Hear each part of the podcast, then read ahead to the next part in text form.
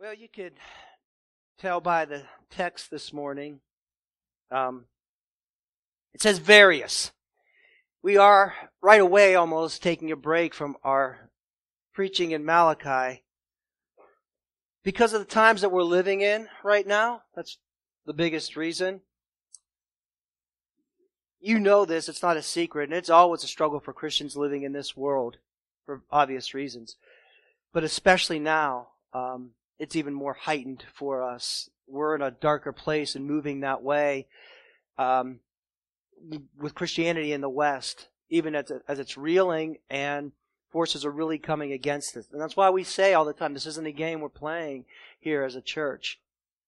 It's not like even in the old days we come to church and everything's just going to be good and fine. We can go our own way.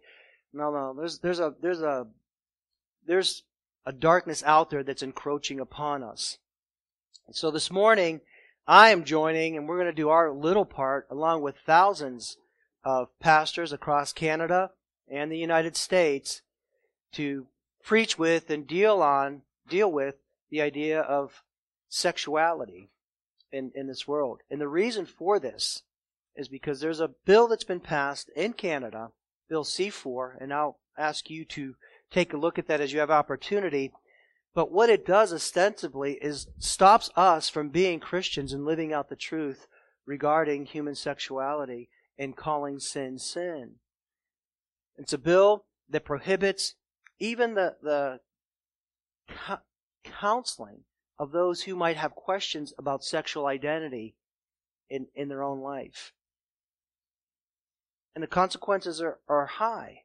So, so we basically can't say what the Bible teaches about identity, about sexuality, without the fear of punishment, fines, and imprisonment. Yes, very much. It's a C4 that's being enacted in Canada. So the brave pastors in Canada are preaching a message regarding biblical sexuality.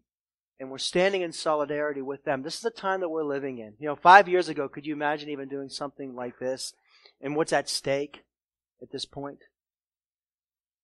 But see, the bill effectively, and if you read it, it effectively takes a direct shot at Christianity itself, basically calling this a myth and not following myths and so forth. You, you do have to read it and see what's going on.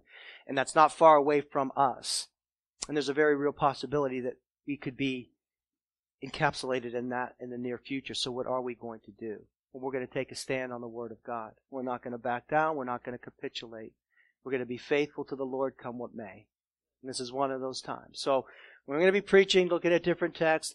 Now, I will say this. Um, we were going to have Luke preach this morning because he's really intent on this. He's done a lot of work in this area. So I almost feel not inadequate, not necessarily, but Luke was really prepared for this but he has a wonderful reason not for preaching this morning. And you can hear it a little bit in the background. They do have the babies that we have been praying for, so we're thankful for that. We'll talk more about that after the service, but what a blessing that is for them. So I'm very glad to, I guess, pinch hit for Luke this morning in this capacity.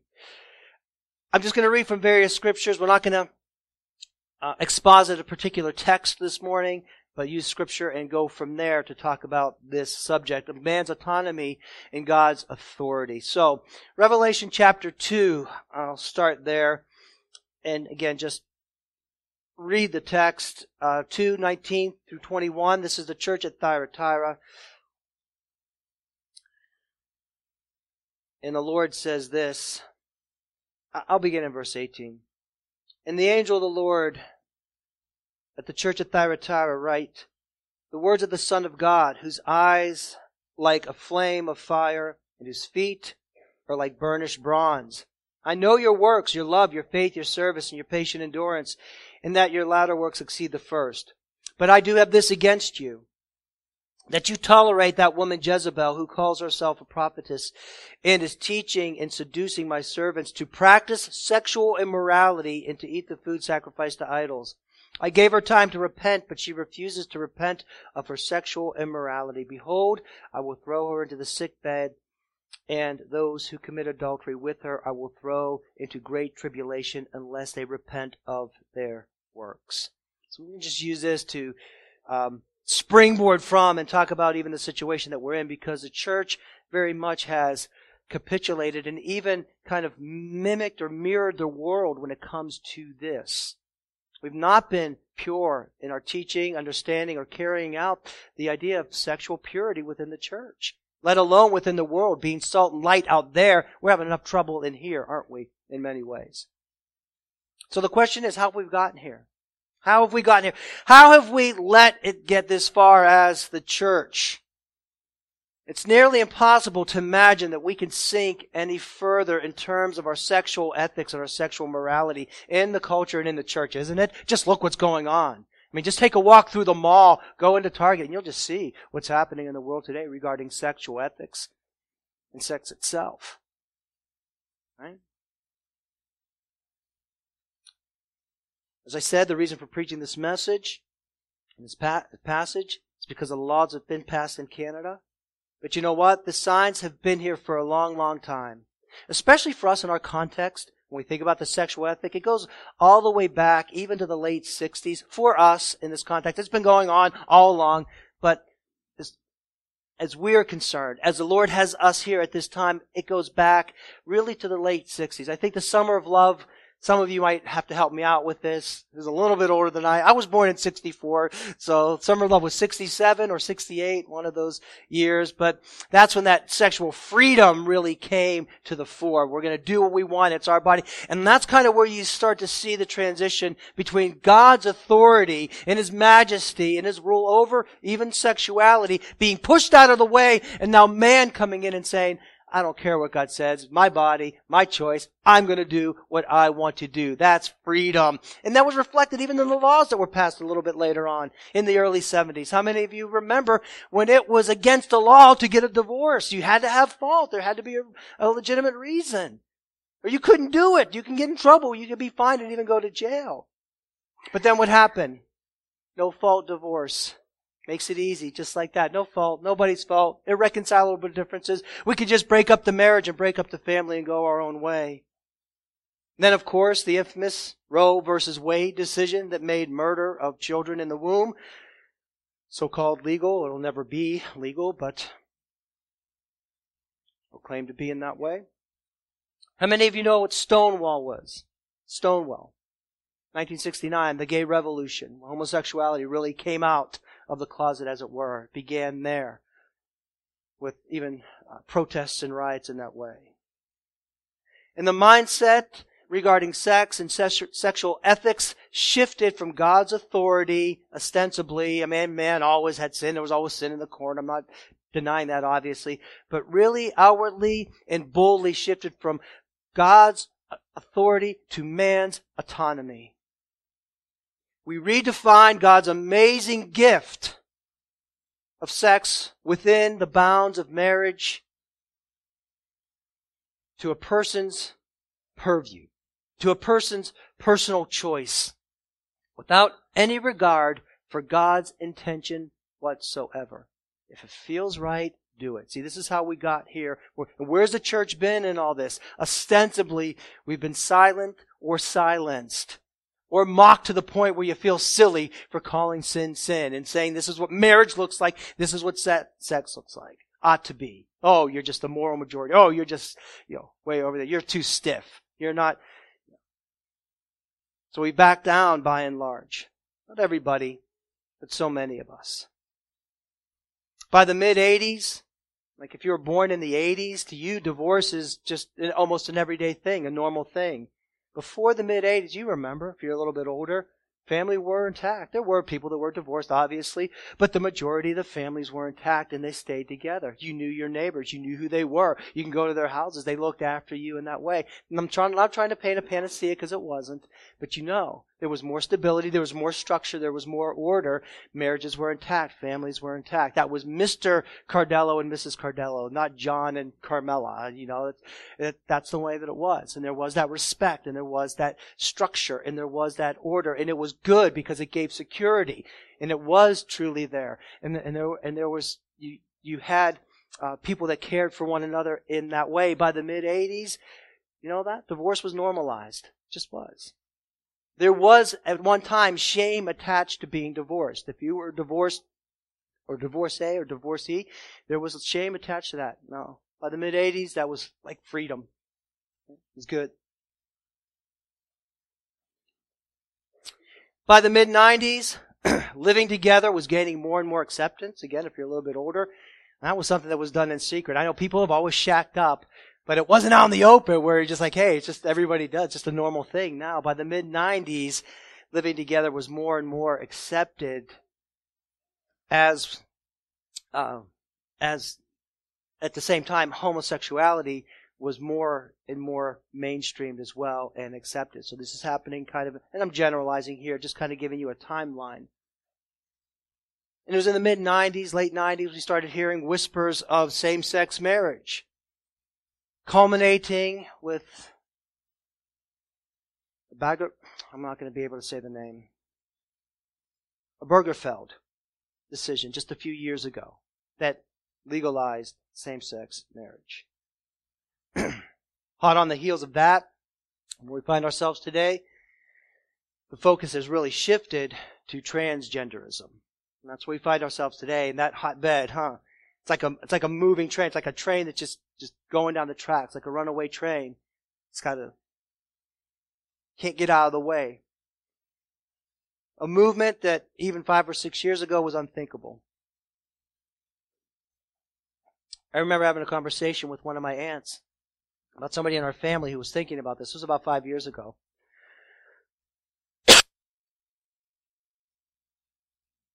sex change, tran, tran, tran, transitioning. She was appalled and aghast. And I told her, I said, Aunt, it's just a progression of what's happening. And we talked a little bit about homosexuality. She said, Oh, don't even talk to me about homosexuality. That's normal. That's fine, Joey. How can you even say that? They're just simply born that way. We need to accept them and love them like that. But this is something else. What are we saying now about transgenderism? Well, that's it. They're just born. That's who they are. That's their choice. We have to accept them and love them that way. So, so we, one barrier after another is just being knocked down. And where's the church been? You know, we've been missing in action.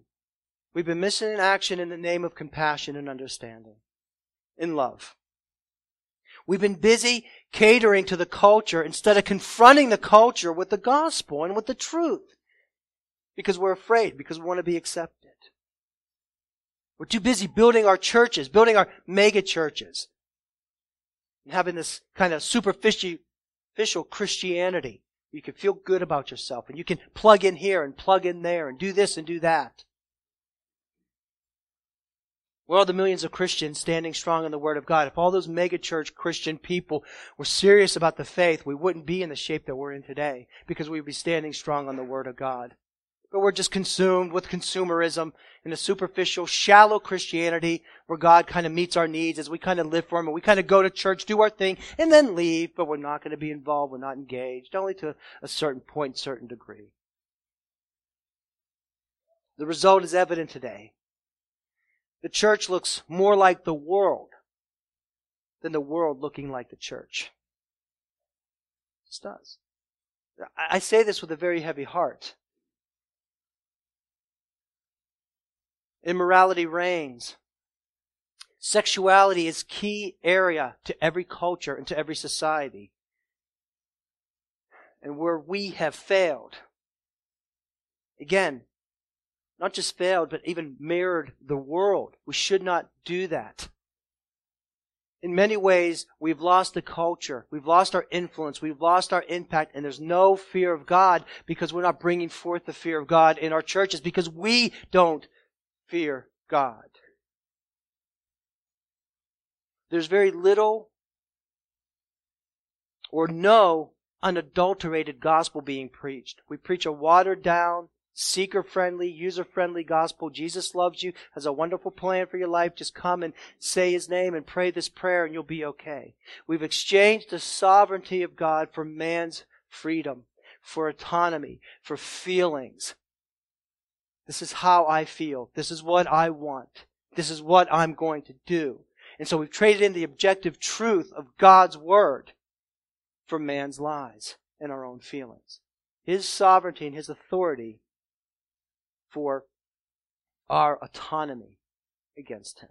And that's really what it comes down to. We don't want to do what God says. We don't want to obey His laws. We want to do what we want to do. We want to do that which satisfies us, what makes us feel good. And I'm not just talking about in the church. Everybody who is created in the image of God and by God has an obligation to God to honor Him. In their heart of hearts, they actually know this, but they refuse and they suppress the truth and unrighteousness.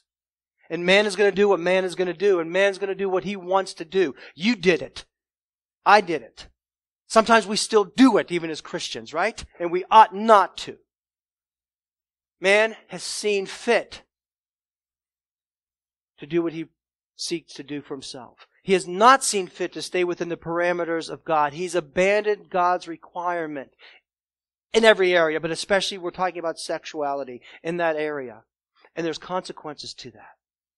There's consequences. See, when you take God's perfect plan for marriage, for sexuality, the context that's there, and you take that out of there, there's going to be consequences in your life. There's going to be things are going to happen that, that are hurtful, that are painful. We see the consequences of sexual sin all around us. Uh, even, even the, the derivatives of that. And I'm going to just give you a list. This isn't an exhaustive list, list by any stretch of the imagination. And uh, in whole, or at least in part, these are contributing factors because of our distortion of God's sexuality, of what He has for us in the perfect plan, in His perfect plan. You ready? These are the uh, derivatives of unbiblical sexuality. Number one, casual sex. Sex is a gift from God, a beautiful, precious gift for husband and wife in the context of marriage in order to raise kids and have family, give each other pleasure, commitment, all those things. God has given that gift, but you know what? A slap in the face to God is saying, what are you talking about? I can have sex with anybody I want and whenever I want to. You know what? You could go on a certain app right now when you're sitting in church and maybe by later this afternoon or tonight, if the snowstorm doesn't impede it, you could be hooking up with another person, right? You guys know the kids know Tinder, go fish. You could actually do that. That's how casual sex is, this precious gift of God. You know what a slap in the face that is to the Lord God who created it? But we don't care because we want what we want and when we want it.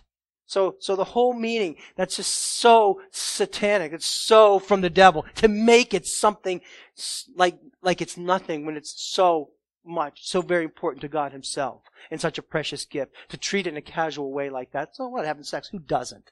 It's just expected these days, isn't it? Affairs, adultery, right? They're more common than not. That's, that's a derivative of, of sexual sin. Divorce, oftentimes, is a result of sexual infidelity. Abortion is murder. Acceptance of homosexuality. Acceptance of transgenderism. Pornography, we're so overwhelmed, so inundated by it. There's no way to escape it, whether it's soft porn or hard, hardcore porn. Just everywhere, all the time, so easily accessible. See, these are all derivatives. These are all consequences of sexual sin. This is all because here's what God says about sexuality, but here's what we say and here's what we want. And see what happens here? This is what, this is, this is the result. This is the bad result. When we say, no, God, not what you want, but what I want. And I'm gonna get it. Okay. This is what you want? These are consequences to that. Premarital sex, taken for granted. Of course, I'm going to do that. Then there's a even scarier side, dark side. There's so much darkness to this. Sex trafficking, that scary, huge problem in the world today. Even if you look into it a little bit, you're going to see that. That, that it's just an industry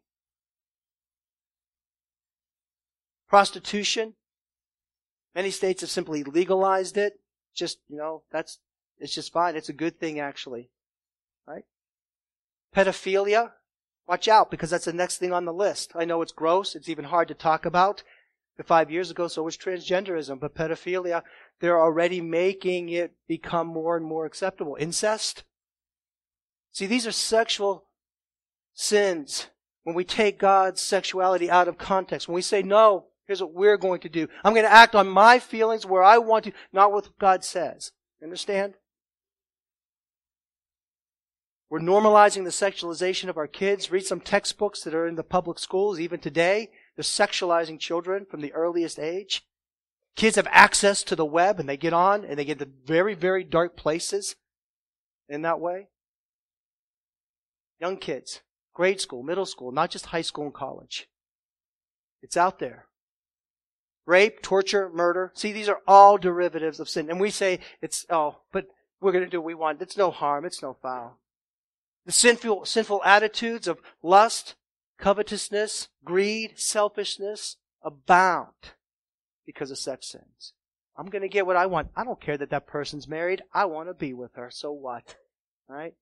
I don't care that we're not married. I don't care what God says. I want this now and I want my satisfaction, so we're going to do it. It's fun. Doesn't matter the price it paid. The price, uh, the results of it. This is man-centered autonomy, people. It's devastating. The results of these sins are devastating. Sexual sins. Aren't they? You know that. Some of you know this firsthand.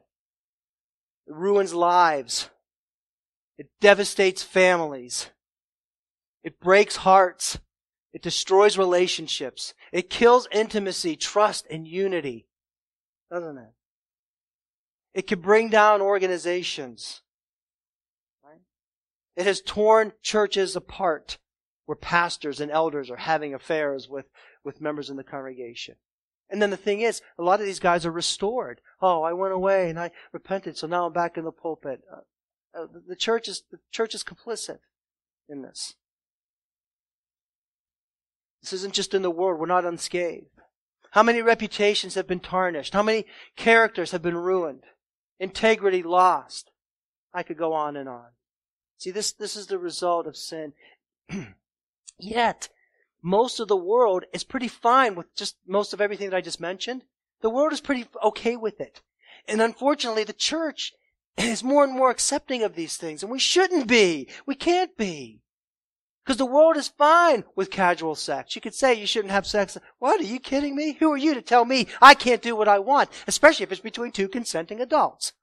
Right? That's the, that's always like kind of the, the you know, the hammer, that, that thing, two consenting adults. Why? That's morality right there. If you have two consenting adults, well, the rest of God's law needs to have some play in that as well, because that's a moral statement that you're making, that you're consenting to do something in that way. and you're still under God. God doesn't consent. You can consent to do anything, but you have that higher authority who doesn't consent to that. So you're just two consenting, just two people consenting to say, we're going to disobey God's rule and, and, and his, um, his law anyway. That's all you're doing when it comes to that.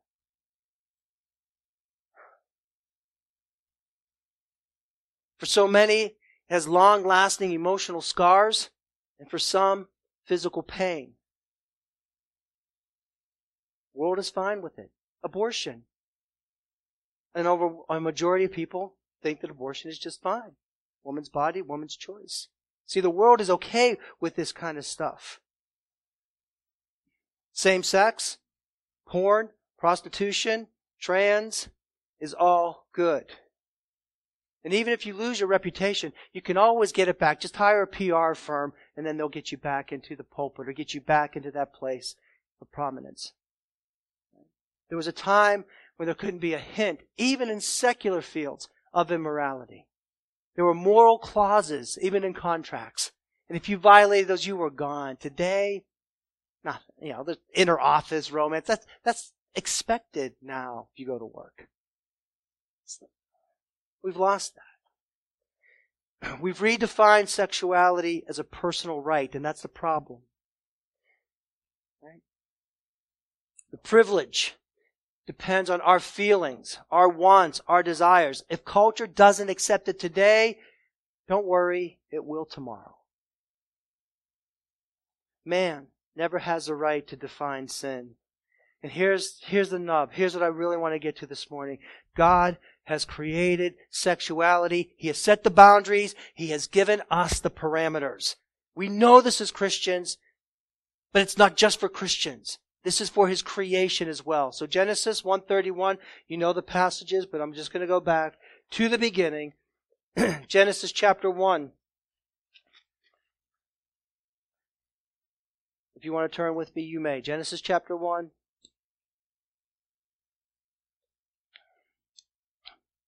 beginning in verse 31. And God saw that everything that he had made, and God saw everything that he had made, and behold, it was very good. And there was evening and there was morning the sixth day.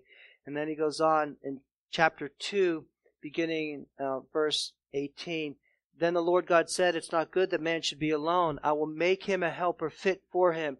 Now out of the ground the Lord God had formed every beast of the field and every bird of the heavens and he brought them to the man to see what he would call them. And whatever the man called every living creature, that was its name. The man gave name to all the livestock, to the birds of the heavens, and every beast of the field. But for Adam there was not found a suitable helper fit for him. So the Lord God caused a deep sleep to fall upon the man. And while he slept, he took one of his ribs and closed up that place with flesh. And the rib that the Lord God had taken from the man he made into woman, and he brought her to the man. Then the, then the man said, This at last is bone of my bones and flesh of my flesh. She shall be called woman because she was taken out of the man. Therefore, a man shall leave his father and mother and hold fast to his wife, and they shall become one flesh. And the man and his wife were both naked and were not ashamed.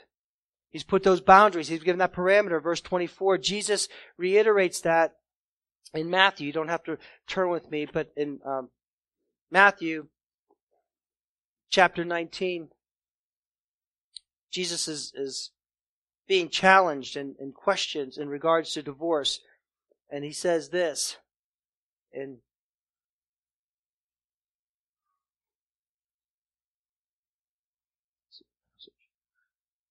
Matthew 19:6.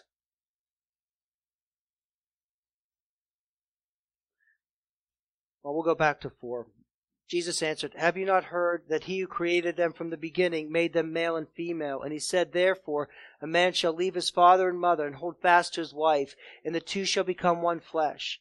So they are no longer two, but one flesh. What therefore God has joined together, let no man separate.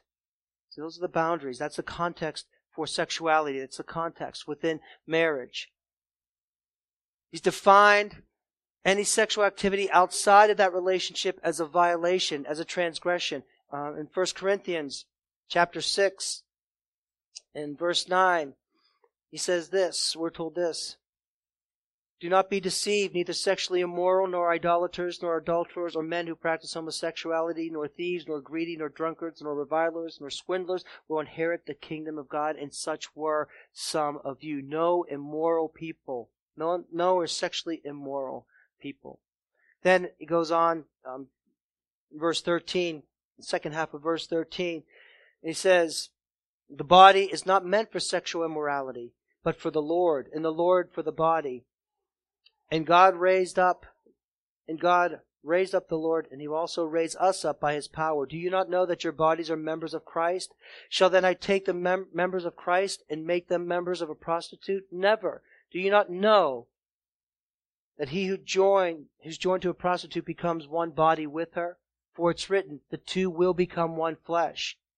But he who's joined to the Lord becomes one with him. Flee from sexual immorality. Every other sin a person commits is outside the body, but sexual immoral persons sin against his own body. See that? This is a big deal. The big deal is one flesh in Christ. This, these are the parameters. This is why we do what we do and we don't do the things we ought not to do. It's within the bounds of marriage that covenantal bond between husband and wife before the face of God. When we do that, then we're in good shape. That's how you know. That's where the joy is found. That's where the completion is found. That's where the hope is found. It is a big deal. And listen to this. This is the basis as Christians. This is the basis for a sexual ethic. It's rooted in the covenant of marriage that the two shall become one flesh, that he brought the, the woman to the man. She'll leave her mother and father and be cling, clinging to her husband. That bond of marriage is the context, the only context that God gives for sexual relations to take place. When we do that, and if we do that, again, we live in a sinful, fallen world. There will always be issues and problems, but it's really good in that way for us for our families, for our children, and for society at large. That's it. That's the context. Oh, that's too restrictive. That's man's autonomy. I don't want that. That, how can you just be with that one person? Uh, You see what happens when we go outside of that. We've talked about that. The scars that it leaves. And some of you know this, even from when you were younger days, even before you were a Christian. You're carrying some memories. You're carrying some scars. You're, carrying some pain and some shame from what you did. Now that's forgiven in the Lord Jesus Christ. Amen. We don't have to live in that. Praise God. But we know. This is what he gives. This, these are the bounds. And listen to this. That, that bond of marriage, that covenant that we make is expressed by the vows that we take before God and man. That's why we take our vows. That's why we do it that way. Because we're making, we're entering into covenant with our wife, with our spouse. And we're doing that not just before witnesses and people, we're doing it before God. And that's what's so important. That's what's so key to understanding this. Because those vows are, and they ought to be at least, unbreakable promises. Do you know what a vow is? That's an oath that you take. We don't know much about vows today because none of us are too committed to anything. We want our autonomy. We want our freedom. We don't want to, we don't want to be tied down. We don't want our word to, to have lasting meaning. We don't want to have to live up to our word oftentimes when our feelings change or when the situation changes, right? We don't like taking vows. Contracts don't mean too much today in, in any, any, any place. That wasn't always the case. There was a time when your word was your word, and when you took that oath, you meant it no matter what, and you were going to see it through. Not like that, because a, a, vow, an oath, is a solemn promise where you swear. It has to do with your integrity. It has to do with your honor. It has to do with you, with, with your being before God. That's what's at stake. Because a vow that you take is primarily between you and God before the face of God. That's what the covenant of marriage you're entering into. Remember, and I don't have time to go back and read it, but Genesis 15, when God made his covenant with Abraham and they went through that ritual, those are like the vows that he's taking. I swear that I'm going to be your God and deliver you and you're going to be my people. God was swearing by his name that honor, that integrity that he was going to do it. Again, vows don't mean too much today, do they, in our time? And that's a big problem, and it contributes to the problem that we're talking about this morning. Right? We want to be expedient. People get on the stand. They take a vow. They put their hand on the Bible. I don't even know if they do that anymore. But they take an oath. You just swear to tell the truth, the whole truth, and nothing but the truth. Oh, I do. So help you God. I do. They get on the stand and what do they do? One BS line after another comes out. One lie after another. And they don't think twice about the vow that they made before God and the consequences of that. We don't have that integrity much anymore. That's a big deal for us. Because that's what an oath and a vow, that solemn promise before God. We don't care too much about it. Members of the government, we vote these people in. They take vows, vows to uphold the Constitution of the United States. What do they do? They know in their hearts and their minds, so many of them, that's the last thing they're going to do. They want to get rid of that. Vows don't mean much. We're not held to that integrity. We we're not afraid of God when we take those vows. We don't think about the implication of those vows that we've taken and that, that commitment that we've made. As soon as something gets tough, as soon as things are rough, when my feelings change, then I'm out of there. Oh, yeah, I know what I said then, but I don't mean it now. Things are different now. Right? I mean, there's sometimes in certain circumstances that make it necessary. And there's, there's a righteousness to it, but 99.9% of the times, it's us. We just don't want to live up to the vows that we've taken. Civil servants swear to uphold justice and enforce the laws. Now, many do, but there are some that don't. They know that the vows are taken. They break them. They're on the take. They're dirty. They want what they want. Right? That's a, that's a sinful nature. Even church membership. You guys took vows last week. Before God, you took those vows and before man. You know what those vows were. That you swore before God on your word, on your integrity, on your honor before the Lord that you're going to be a member of this church and that you're going to act accordingly. How serious are you about those vows?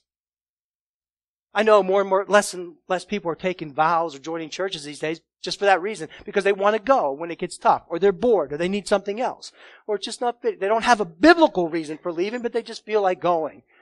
And they take off to the next church. When it comes down to it, if something happens, disappoints, angers, what vows? Who cares about vows? And the same thing can be said for marriage. Those vows that you take, that's so important. That's a covenant that you're entering into, that you swear that God has given one man and one woman. He fashioned that woman. He brought it to the man.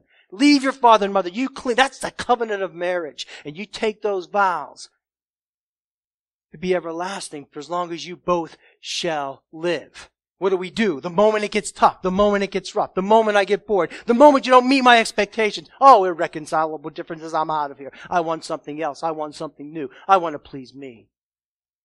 What, what happened? What's the, this, listen, I'm a, I'm a pastor. I perform weddings a lot and we take vows and, and it's the covenant of marriage. So, when we come before uh, right before the vows. Often we'll state this as we talk to the, the, the people witnessing. You will witness this covenant. See, marriage is called a covenant. You're entering into that solemn promise, into this covenant, this bond, and respect their marriage and sustain them with your friendship and care. See, that's a charge to, to, to those who are at the ceremony. And then the vows the minister comes before them and names their name before God and these witnesses, make your covenant of marriage with each other. You make that covenant of marriage with each other. And then obviously we go back to the vows to have and to hold from this day forward for better or for worse, richer for poor, sickness, health, to love and to cherish so long as we both shall live. I pledge myself with all of my heart to thee. See, those that covenant marriage, that vow that we take, that's the, that's before the face of God. That's, that's the covenant. That's what's so important. And that's where our sexuality comes into play in regards to our marriage. Those marriage vows. That consummate, when you consummate, and that's why, again, this sounds silly to the modern ears, to wait until you're married because it's that marriage night after you take those vows, when you consummate that marriage, that's a seal of the bond that cements you as husband and wife, as one flesh, as one flesh, as one flesh, joined together. So when you consummate that marriage, it's a pledge. It's more than just the act itself, and, but it's a pledge of love. It's a pledge of commitment. It's a pledge of unity. I am yours and you are mine. It's the pledge of fidelity. It's the pledge of oneness. That's what that is. We lose sight of that. We've so degraded sex, sexuality and between husband, like it's just, it's nothing anymore, but this is what it is. Now the world is going to say, that's just silly, right? You, you're crazy. That, that's what you believe? Yes.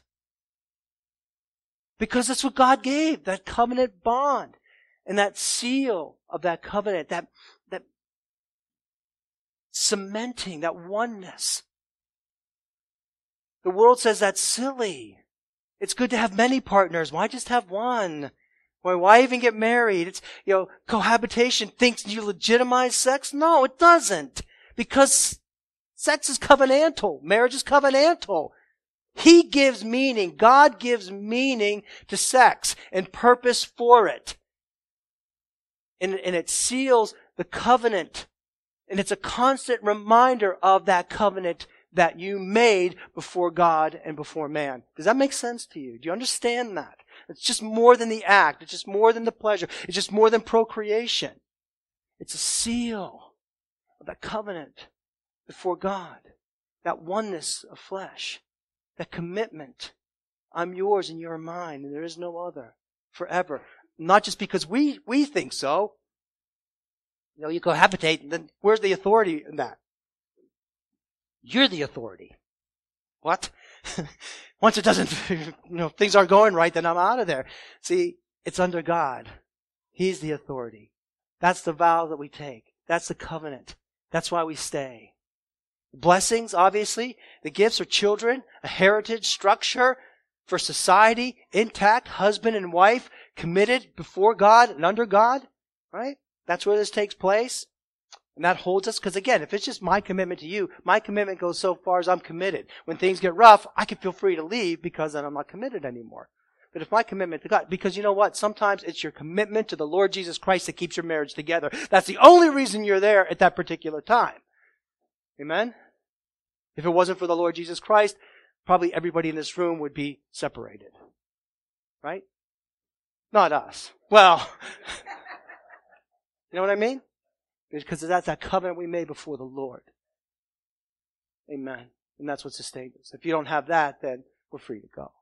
The blessings, like I said, children, they're a heritage within that context. They're kids. You know it if you were raised in a two parent home that loved you. You know it if you were raised in a one parent home or where parents didn't care or just fought all the time. You know the difference. You know some of you what, it, what it's like to be raised in a home where you were raised in the fear and admonition of the Lord, where mommy and daddy loved you, where dinner was on the table, where daddy disciplined you when he needed to because you needed it, even when you didn't like it. But you had that structure. You had that order you could look back and say, yes, my parents were there. No matter which way you go, you could say, I had that stability. Some of you don't know that. Some of you know only your mom who was working all the time, dad that you never saw that you longed to see, maybe every other weekend and crying. You see? You understand? This is what, this is what that, that covenant means. This is the outflow of that. Only in God, God's structure, God's covenant. Those children, there's a heritage, order, structure, security, protection. That's what we want. And that's why I said earlier, when you had the families in the neighborhood, right? You could count on them. You know, my parents one time, they said they were going to Winkies. I thought they were going to Winkies. They actually went to Wick's furniture store out in Robinson. So I told my neighbors, I was like, Mrs. Cretchen said, where's your mom and dad? I said, they said they were going to Winkies. I thought they were going to come back in like 20 minutes. They were gone for three hours. You know, I was like really worried, but they kept me in their house until my parents came home because that's what we did. And everybody knew, and we looked out for each other. You know, the one time, you know my famous story when I almost got kidnapped, the little kid. Yeah, the guy was driving his little Corvair on Thornwood Avenue, and, and he offered me cupcakes. He was sitting in his car, and he said, here, come and, come and get these cupcakes. Come and, you want these cupcakes? And I was about to go. Yeah. And Mrs. O'Rourke opened her door and said, Joey, you come here right now. Boom, the guy took off. We did that. You looked out. That's the structure. That, that's what makes you feel good because that's how it should be because that's the way God has ordained it when we stay within His covenantal parameters. Do you understand? You're not going to have that ostensibly. Even today, nobody knows anybody. You know your neighbors now? If you move to a new neighborhood? Uh, maybe. A little bit. These are just some examples. And these are outworkings of that sexual ethic, believe it or not, and covenantal aspect of it. Listen, man, even the gay community on some level understands this. They know, you know, some people say, oh, you know, the homosexual community, they, they get marriage because now they can share in all the benefits that married couples have. That's, that's secondary. They know in their heart of hearts that it's a covenant, that it's commitment, that it's a pledge, and so the best they can, they copy and they borrow from the biblical worldview in order to legitimize their own worldview because you need covenant and you need community. Even if it's twisted, you still need it. All the while, they're rejecting God. You see, God makes two different but complementary persons one whole person. That's what he does. That's the one flesh. That's man and that's woman. You can never do that with sameness. You can't do it with sameness. It's impossible. Now there may be caring, genuine caring, genuine love. There may be sensuality, but never completion. Only man and woman brought together by God in marriage can bring completion. Why? Because sameness does not meet the requirements of the covenant. One man and one woman. God who created us. You can't have same, same, same, same. Same, different, complementary. All the right parts, all the right places, right temperament, right emotion, that complement, that complete. Try as you might in any other way, in any other system, it's not, it can't by definition. Because it doesn't meet the requirements of the covenant. And when we, as the church, remain silent on these issues, we end up where we find ourselves today. We just do. Well, now, now it's a crime, basically, to almost like preach the sermon that I just preached in Canada. This could be considered a crime. And I could be fined or maybe put in jail for five years. That's where we find ourselves. Well, what must we do? And we're going to conclude here. What must we do? Lots of things. We need to do lots of things as a church. But at least three things in particular. Number one, we must demonstrate, you write this down if you're taking notes, we must demonstrate covenant faithfulness in our marriages. That's number one. As Christians, we need to show the world God's way and not mock the world's way in our churches. Not love what the world loves. We need to do better, people, in our marriages. Do you understand that? That's number one. Because the what, the world, I'm not saying they're watching us, but the world sees us. Right? And when we act the way that they do, they say, okay, what's the big deal? Who needs to trust God? Why should I do anything different? You're doing what I'm doing, right? What's different about you? We need to do better. Divorce, adultery, we kind of mirror the world in percentages, right? Just about the same, same, same number. Husbands, you need to love your wives and you need to lead your wives spiritually, sacrificially, and sincerely in your marriages. Men, we need to step up and become the spiritual leaders that we're called to be. If you call yourself a Christian, then you need to step up and be that Christian in your home. Don't let your wife be the spiritual leader. She's your companion, your helper. And even if she knows more, she's still submissive to you. And you need to learn and grow in order to lead your family uh, in that way. Wives, you need to love your husbands and you need to respect them. You need to follow their lead and you need to build them up and you need to compliment them. There needs to be sexual integrity in our marriages, fidelity and oneness. Put away the porn, flee from the lust, let go of that, flee the temptations. If you're single, you follow the Lord with all sincerity in your hearts. Don't use that as, well, I'm single. That doesn't count for me. Well, the Lord is the one that you follow. And you stay faithful in your singleness. There's no sleeping around. There's no sleeping around even if you're in a committed relationship. Number two, we need to preach the gospel and preach it boldly. We need to preach the, the unadulterated gospel. We need to preach sin, that man is sinful, that we are sinners. There's a consequence for sin, and that's hell and God's wrath and judgment. But the hope is in our Lord Jesus Christ who loved us and gave himself for us. And we need to call sinners to repent and believe on the Lord Jesus Christ. Yes, repent and believe on the Lord Jesus Christ. Not say you're sorry for making mistakes. Try to do better. Know that God loves you. But I'm a sinner who deserves hell. But by the grace of God and Jesus Christ, I am saved and my sins are forgiven. We need to be bold. Because only when hearts are truly, truly changed will culture be transformed. And number three, we need to stand firm on the truth. The temptation is to compromise, stay in our little Christian bubble. We need to stand firm on the truth. No compromise, no capitulation to the ever changing winds of culture. I bet 30 years ago, solid sound Christians, if they were, who have died 30 years ago, were alive today, they'd be ashamed of us. What happened? How have we come so far in the church to accept the things that we've accepted, especially in this area of, of sexuality within the church? And we haven't done anything about it or much in the society. We haven't stood firm. We've just kind of gone along and kind of, you know, okay, well, we'll just, we'll, you know, we're just going to get in our groups and do our little studies and stay there while everything is happening all around us. No, we need to, we need to uncompromisingly, we need uncompromising compassion, grace and love and understanding, yet we need unyielding resolve and commitment to the truth. We do as, as Christians. We have to, we have to be honest and truthful, no matter what the cost. We need to count the cost. Like I said, brothers and sisters in Canada, or pastors in Canada right now today that are preaching messages like this could very well face fines, could very well face prison time for doing what we're doing here this morning. But we need that kind of boldness. We need to say, this far, no further. We need to say, no, we're standing on the word of God, come what may, and the truth is the truth, and a lie is the lie, and we're going to stand on the truth.